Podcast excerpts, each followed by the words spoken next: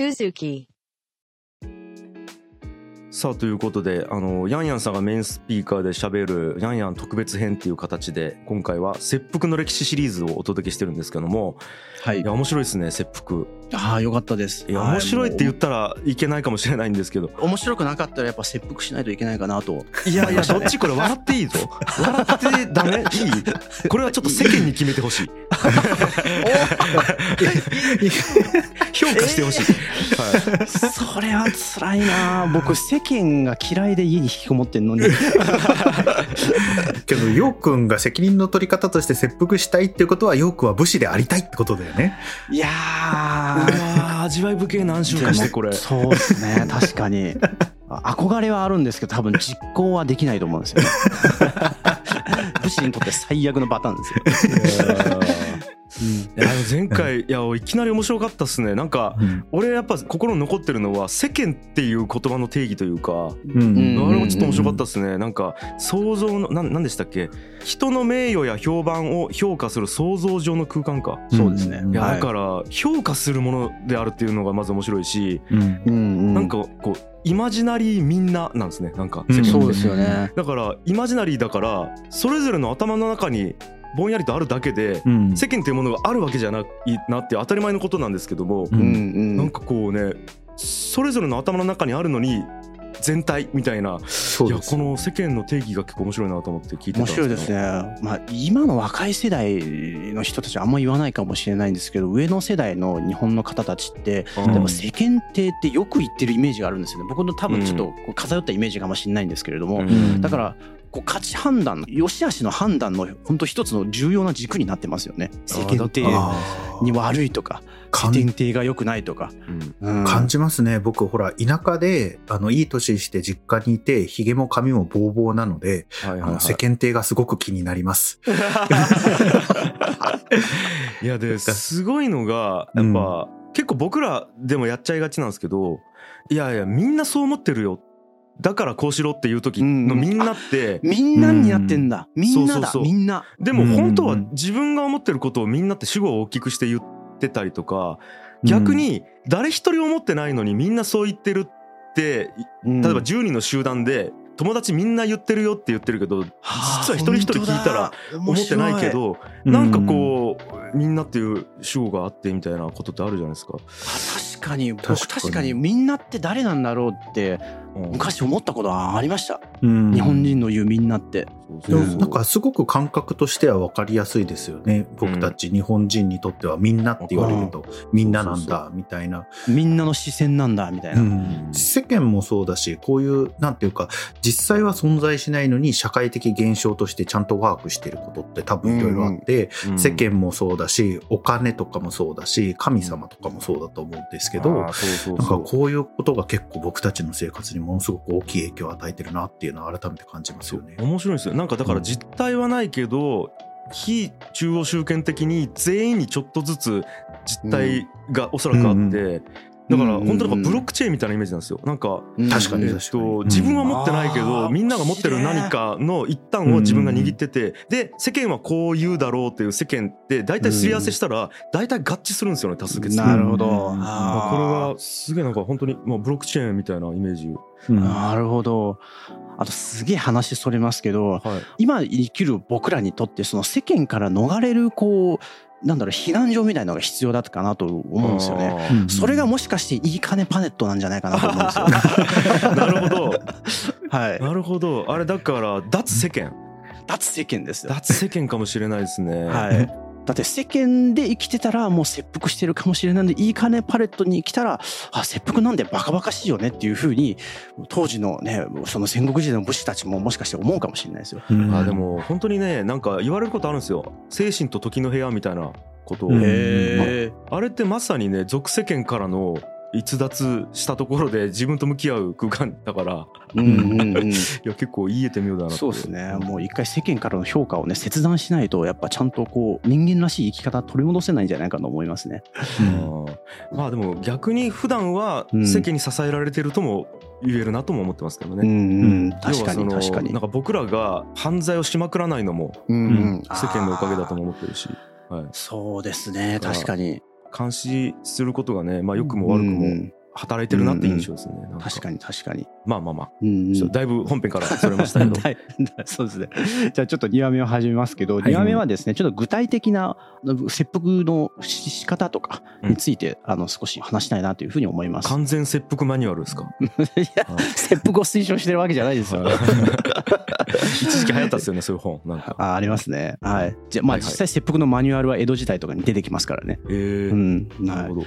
で切腹っていろんなタイプがあるんですよね。でいろんな意味があってそれぞれに異なる名前が付けられたりするんですよね。うん例えばですね死んでしまったこう主君に忠義立てをしてメイドまで追いかける意味で切腹することを追い腹と言います。あの追うっていうのは後を追うっていう追うで腹っていうのは普通に切腹の腹ですよね。でこれがいわゆる殉死ですよね。殉死に準ずる殉死ですね。なるほど、なるほど。はいはい。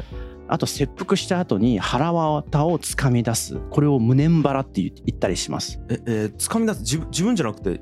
自分で掴み出す。自分で？はい。ええこれはなんでかっていうと、無念を示す一つのアピールだったみたいですね。へえなるほ理不尽な命令での切腹や、まあ、誰かへの抗議にしたいときに、まあ、無念腹を切るっていう行為を、えーするそうです。ただ、江戸時代になってはからはですね、これがですね、作法にのっとらない切腹として意味嫌われるようになるんですよね。うんあもうその主君に文句を言うとか、ねもうありえないっていうあの時代なんで、うん、これが良くない切腹として嫌われるようになります。うんうんあと切り方もいろいろありますね。例えば十文字腹っていう切り方がありますね。ほうほうほうえー十文字腹っていうのは本当に腹を十漢字の十ですよね。十に切るんじゃなくて、おうなんか左の脇腹に刀を刺して横に切った後にそのまま上もしくは下に刀を切り下げるっていう方法なんですよねあじ。ゃあ L 字なんか正確には L 字です。はい。これが十文字腹っていうふうに言って、なんかこっちの方が普通に1の文字、一文字腹っていうふうに切るって方法よりも、えー説明しやすいから、こう戦国時代とかで用いられてたそうですね。はうんはい。だから派手な切り方なんですよ。あ、この十文字腹っていうのは命を絶つ効果と勇ましさのアピールを兼ねた派手な切り方。これが戦国時代でえー好まれたみたいですね。はいはいはいうんただ実際に痛みをに耐えきれずに切腹に失敗した例も残ってますけどね。えこの前の失敗っていうのは死ねなかったっていうことになるんですか、死ねなかったあことですね。ほうほうほうあとは、えー、と江戸時代以降はですね一文字腹が普通になったこれが私たちがドラマで見るようにこう左の脇に刀を突き立てて右に引き回すっていうやり方ですよね。うんで最終的に、まあ、これだけではですねあのすぐには知れないので最終的に命を絶つ役割を担う人として解釈人が登場する。でもっと具体的に話をしますね。はい切腹する時の右手と左手の役割があるんですよ。え、うん。あのちょっと皆さんあの嫌な人は別にやらなくていいんですけれども、はいちょっとはい。自分が切腹するイメージを持ってください。例えばちょっと右手になんか鉛筆とかペンとか持っててですね。あちょっと俺やってみようほんならはい。はい。で一般的なイメージでは右手で切腹の刀を持って左の脇腹に刺して右手でへそに向けて引くっていうのがまあ一般的な切腹のイメージかもしれないと思うんですけれどもどうも違うらしいんですよね。え？どうもまずはその刀の持ち方ですよね。これは逆手持ちで持たないといけないんですよ。で親指が塚の上になるように逆手で握るんですよ。はいはいはい、で右手の親指が塚を上から押さえるようにして握ると。なるほど、うん。あわかりました。わかりました。はい、押さえるようにしていくと。親指で突き刺せる感じですねグッとそうです。はいはいわかりましたそうですね。親指でその塚のお尻ですよね。はいはいはい刀の塚のお尻を押さえるようにして、うんこう押し込むような感じで握ると。うん右手の上に左手をかぶせて、うんこれを掴むようにしながら、左手の力をメインに右の脇腹の方に刀を押していくんですよね。押すんですよ。引くんじゃなくて押すんですよ。左手で。えっとだから、はい。中心に向かって刀でいうと垂直方向には右手でグッと親指を面で押して、それを横にスライドさせるのは左手の力を使うってことですそう、ね左手の力で押していくんです。よ。あ今だいぶうん。俺真ん中ぐらいまで行きました今。は はい。い。怖い怖い怖い怖い。うん。行きました行きましじゃあ、はい。右手って何何の役割があるのかってですよね。たはい。これはですね実は人間が呼吸したりとかまたは腹に力を入れたりするとですね、はいうんこう腸がありますよね腸臓器とか。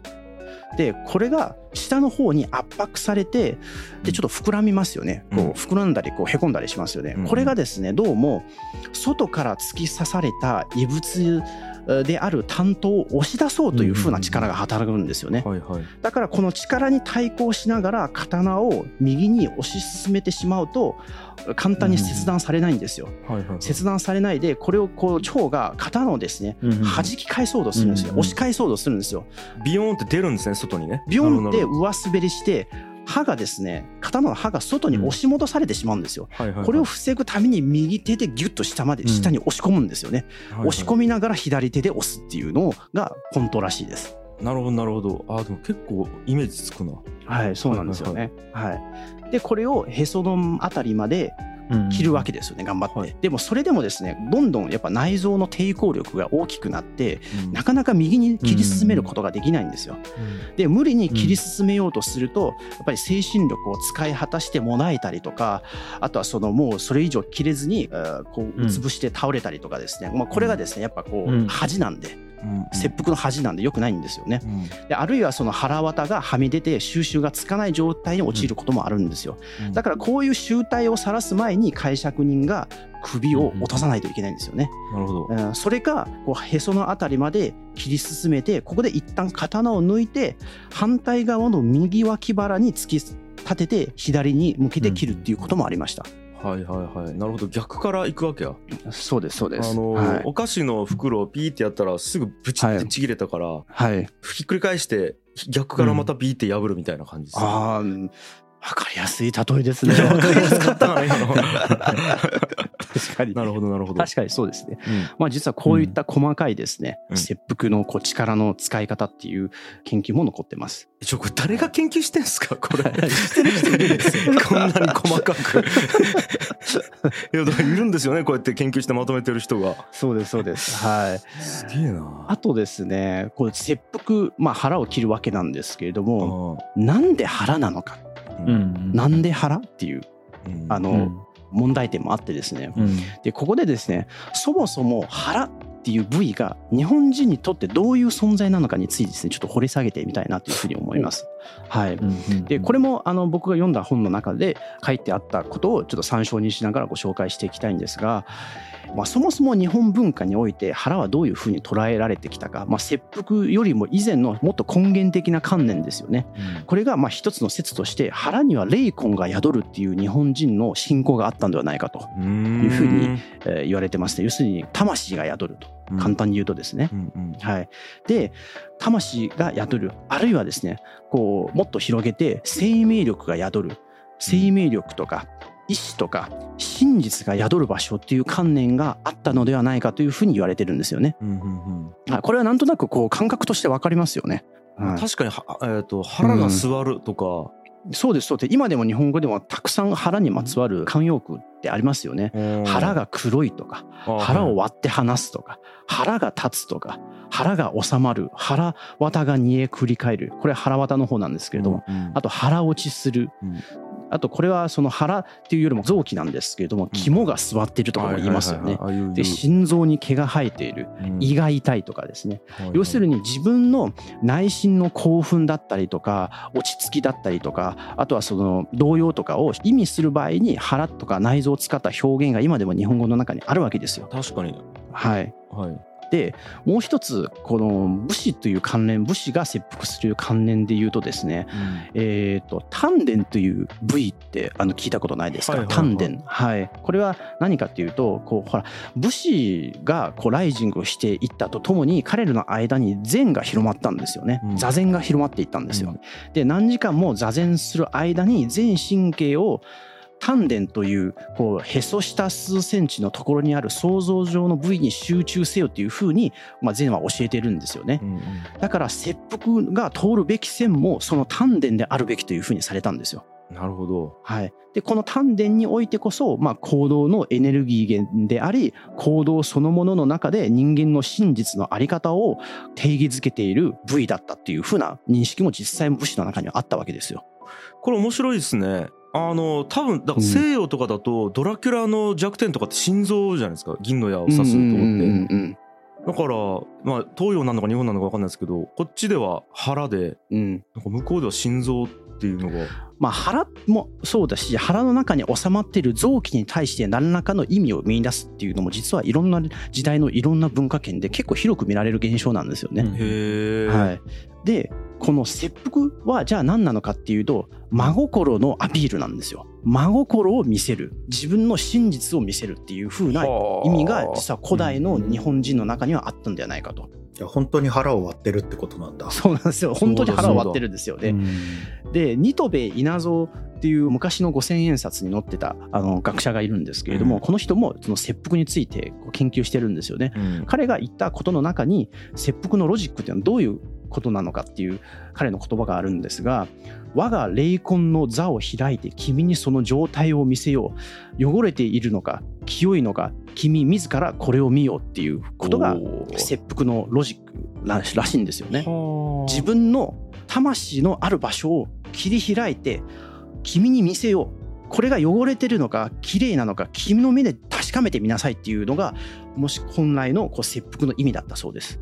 かあはい、嘘偽りないものがそこにあるっていうことですよね。で口は嘘をつくけれども臓物は嘘はつかないでしょっていうふうな観念がその背景には流れてたんじゃないかなと思いますね。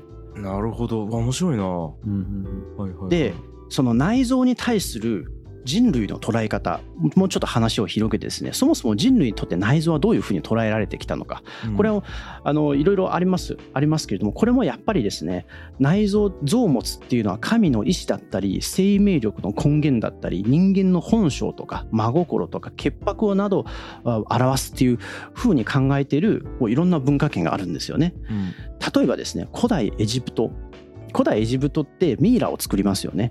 うん。でミイラを作る時にまずは心臓があるじゃないですか。うん。こう魂が宿るとされててで死者の国で神オシリスの前で裁きを受ける時に天秤に乗せないといけないんですよ。だから心臓はミイラの中に残されてたんですね。へー。で逆にミイラを作る時にですねこの肝臓とか肺とか胃とか腸っていうのは壺の中に入れるんですよ。取り出して。うん。カノプスの壺っていうふうに言うんですけれどもこの壺っていうそれぞれがこう神の形を模してるんですよね。うん。で臓器ごとにの守護神になってるんですよ。臓器ごとの守護神ってことは？そうねそれぞれのね肝臓とか肺とか胃とか腸をそれぞれの別々の壺の中に入れるんですよね。はいはいはい。でその壺が違う神様の形をしてるんですよ。はいはいはいはい。でその神様がその壺の中に入っているそれぞれの臓器の守護神になってるんですよね。あ神様が臓器を守ってる。そうですそうですそうです。はははは、はい。そういうことかそうはいいうことか、まあ、そういうふうなこう捉え方をしてると。はいはいはい、であと古代ローマですよね。古代ローマには造牧師っていう人たちがいました。これはハルスペックスとも言うんですけれどもこれは占い師なんですよね。動物の肝臓を使う占い師なんですよ。うん。で動物の肝臓を見てで神々の意志の何らかの兆しを読み取ろうとして彼らはしてたんですよ。うん。はい、で内臓の形とか色とか模様を直接見ることによって、まあ、知らない事柄を知ることができたというふうにされてました。うん。まあ、彼らのこういうふうにこう動物の臓器を見て占いをして、えーこれで彼らのそのは出した結果っていうのは国家運営の方針とかの判断材料とかになっていったんですね。うんうんあと中国にも切腹っていうものが残っている事例は少ないんですけれどもありました。これはどっちかというとですねあの親孝行のために切腹っていうのが特徴的ですね。うんで自分の腹を裂いて肝を切り取って病気にかかっている親といった目上の人に食べさせるっていう風な風習があったんですようんうんだから肝に自分の生命のエネルギーの源があるのでこれを親に食べさせるという風習が中国にもあります。すなその風習。はいだから何が言いたいかというとなんで切腹は腹を切らないといけないのかっていうことなんですがうん。腹そして腹の中に収まっている臓器っていうのは古代の人間の歴史をフォーカスして見た場合に臓器っていうのはとても重要なオブジェクトだったんですね、なるほどな。はい、だからもしかしてこの観念が切腹の方につながっていったんじゃないかなっていうふうな考察です。はい。なんかこう真心を、えっと、腹に見出してるっていうところで言うといやこれ完全に僕の想像なんですけどもはい自分の意思と関係ないところで動いてる自分の一部だからっていうのが強いのかなと思ったんですよ。要はそなるほのどですね。興奮したくなくても興奮したら心臓はバクバク言うし、ストレスを感じたくなくても胃は痛いしみたいな、うんうんあのコントロールできないけど何かうごめいてるものああそれは確かにそうでしょうね。腕とかってうんなんかこうコントロールできてる感覚があるんですよ。そうでしょうね。腕とか足とかって。でもうん内臓ってコントロールできてないなっていうのは体感的に思えるので。ああ確かにそれはありますね。心臓の鼓動って止めようと思っても絶対止めれないから自分では。うん確かに。確かに確かに。面。白い視点ですね。確かにですね。とこれも完全に想像です、はうん。い、はい。うん思いました。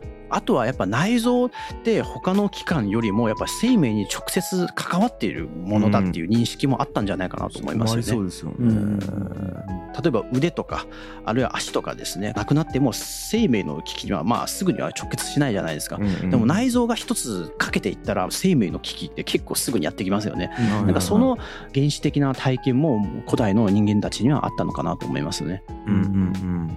いや面白いですね。はい、もう一つあの面白い説がああるんですけれども、うん。これがですね武士がなぜ腹を切るようになったかっていう話なんですがうん実はですね武士に狩猟と生贄のこう風習が武士に引き継がれていったのが切腹につながった可能性があるっていう説があるんですよね。これは何かというとですねちょっと本の中でも仮説程度として紹介されてたんですが面白いのでちょっと紹介しますね。はい武士ってキューバの道に生きる人たちなんですよ。キューバ。っていうのはキューバ。キューバっていうのはあの何かというと弓と馬ですね。あーびっくりした、はい。俺ササッカー強いとこかな、あそうそう。そうそうそう。キューバ。が強いのは多分野球です。野球です。すみません、はい、もういろいろ間違った。はい。すみません。はい。はい。はい。だから彼らはその武士たちっていうのは戦だけじゃなくて狩猟もするんですよね。はい。はい実際に彼らはあの狩りをたしなみとしてるわけですよ。うん。あの武士って。でそういったこう行動をする中にうん。生き物を腹を裂いて生の臓物と向き合うことが多かったわけですよね。はい武士っていうのは。うんこの生の臓物腹を切り裂くっていう行為との距離が非常に近かったっていうふうに考えられます。はいはいでもしかして彼らはこの体験の中で人間と獣の両者の違いっていうのはもしかしてそんなに大きくないんじゃないかっていうふうな観念が生まれたかもしれないです。だから人も獣と同じように人の内臓も生命と精神の根源であるというふうな考え方が武士の中で生まれたのかもしれないんですよね。なる。ほど。はい。でそれを視覚要するに目で見てこれによってこう自分とかあと他人の本心とか誠意を確認し合うことができるんじゃないかというふうに彼らが考えたとしてもおかしくはないというふうな説があります。はあ。今よりだいぶうん、死に近いですね死との距離が近い。そうです。そうです。そうです。うん。うん。でさらに言うとですね鎌倉前後の武士っていうふうにイメージしていただきたいんですけれども、うん。この西国要するに西日本で活動する武士と東日本で活動する武士ってふ大体2つのジャンルに分けられるんですよね。うん。でこのなんだろう切腹の風習っていうのはもしかして東日本の武士たちの方がから生まれたんじゃないかなっていうふうな見解があるんですよ。それは何でかっていうと東日本の武士たちの方が狩猟の風習が強く残ったとされてるんですよね。うんでこれがまあいろいろまあ理由はあるんですけど例えばその西日本の武士っていうのはまあやっぱりこう京都周りで活動しているので、まあ、結構先進地域なんですよね。はいはい。貴族と交わったりとか先進的な地域なんでそういった生臭いことをすることがだんだんなくなっていったかもしれないっていう考え方もあるんですけれども面白いもう一つの説があってですねうん。この稲作なんですよね。稲作が東日本まで普及がなかなかしづらかったっていうあの説があるんですよ。やっぱ弥生時代に武士が誕生する前の話なんですけれども弥生時代に稲作が九州に上陸して東に向かって拡大するんですけれどもやうんっぱ東に行くほどあの寒くなるじゃないですか。でそこある程度の限界までしかその稲作が拡大できてなかったんですよね。だからそれによって東日本の武士たちの方がより強くこう狩猟の風習が保たれていったっていう風な見解があるんですよ。つまり何かっていうと東日本の武士たちの方が動物の腹をさばいて臓物を見るっていう体験が多かったという風な、はいはい。あの推測が立ちますよね。はいはい。うん、だからこう切腹という風習ももしかして東日本の武士たちの中から生まれていったっていう風ななこう結論になります。うんそれなんとなくわかるですね。そうなんですよね。で、これがですね、こう鎌倉時代の後の方になって、こう東日本の武士たちが西日本にどんどん移住するようになるんですよね。うんこれ移住の理由っていうのはいろいろあって、例えば守護自党に任命されて西日本の方に赴任したりとか、あとは交通の整備が整ったりとか、土地を開拓したりするといったまあ目的もあって、こうひ西日本の方に赴任していくんですけれども、ここで東日本で切腹のプロトタイプが生まれて、このプロトタイプがあ西日本の方に広がっていって、東と西両方の武士の社会の中で、この切腹というものがだんだん共有されていったというふうな話ですね。はいはいはい。まあ、これはあくまで仮説ですね。はいなるほど。結構でも面白いのであのご紹介しました。うわあこれ面白いななんかうん狩猟してる方が死をリアルに感じてるっていうのが面白いなと思ったんですよね。うんいやーそうでしょうね。なんか僕ら肉や魚食ってるけど切り身をスーパーで買ってる時とか焼肉でうん肉焼いてる時に死を感じてないですからね。そうですね。僕僕前はいいつだったかなその漁師さんのうんドキュメンタリー番組とか見たんですよね。あなんか死生観がめちゃめちゃ洗練されてるなっていう風な印象を抱いたんですよ。うん。やっぱ常にそういった生命のやり取りの体験このひやっぱ生き物を殺す砂漠そして食うっていう体験が濃密に得られる環境の中にいる人たちの死生観ってうん。違うんですよね。明らかに。うん我々その都会っ子と、うん。情報量が多いですもんね。やっぱ匂いとかね感覚とか温度みたいなものがうんの近さみたいなのがあるなって思いますね。あと、うん、うん、そうだと思います。今日の話はどっちかというと多分民族学的なアプローチっていうかフォークロア人間の民族学のアプローチだったかなって思うんですけど、多分今日の話だけ聞かれた方ってあの、ね、前回の為朝角形説とどういう関係があるんだろうみたいな話になってくるかなって思うんですけど、多分民族学のアプローチっていうのはあの絶対にこうだっていうことをもう確定してしまうとか因果関係を突き詰めて考えるっていうよりこのある文化の人たちっていうのが持っているイメージする力想像力みたいなものをいろいろな角度から切り出していって、うん一見僕たちからするとわけのわからない現象っていうのを説明しようとしている学問だと思うんですよね。はいはいはい。今回のテーマで言えば切腹という現象ってたやっぱちょっと直感的によくわからないわけですよね。痛くて死ににくいやり方でわざわざ自殺しようとする人たちはなぜだろうっていうことを考えた時に日本人の持ついくつかの文化ですよね。うん狩猟文化だったりとか、その内臓をどのように考えるかっていう僕たちのイメージする力想像力ですよね。とかその腹を割るということがどういうものかっていう僕たちの持つあ想像力みたいなものと近いその切腹に近い分野の想像力と接続をした時に切腹っていうのが僕たちにとって社会的にどういうふうな意味合いがあるのかっていうことを多分明らかにしたのが今日だったのかなって思います。まさにそんな感じですね。ああもう補足本当にありがとうございます、はい もう一個だけ面白いのでお話ししておきたいのがうん生贄を捧げる行為の中にも実は生き物を腹を裂いて臓物を取り出すっていう行為があるんですよね。はいはいこれもおそらくは日本で行われたんじゃないかなっていう風な説もあの書いてありました。うーん日本で生贄ってね、そう宗教儀礼としてありますよね。うん日本にも瞳悟空とか聞いたことないですかね。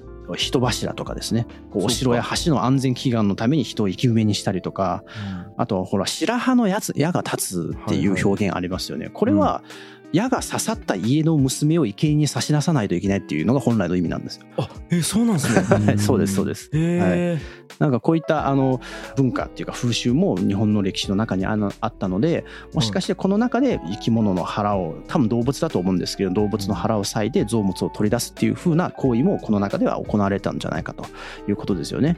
で目的としては豊作祈願だったりとかあとは戦勝祈願ですよね戦に勝つための祈願としてこういった生贄が捧げられたとでこの中からもしかしてその腹を切る生き物の腹を切るっていう行為が行われてそれが切腹のプロトタイプの一つになっていったというふうな考え方ですね。はあいやいまだにねあ 生贄っていう文化の意味が全く分かんないですからね僕は。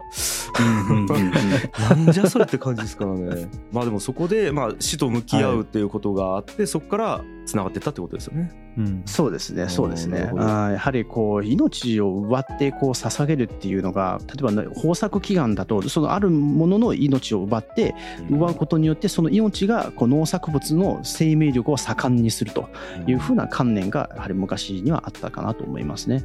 あと戦勝祈願にしても、うんこう生贄の腹を切って内臓を見せて、真心を持って神の恵みを期待するというふうなこう考え方をもとにして行われたかなと。むちゃくちゃっすけどね。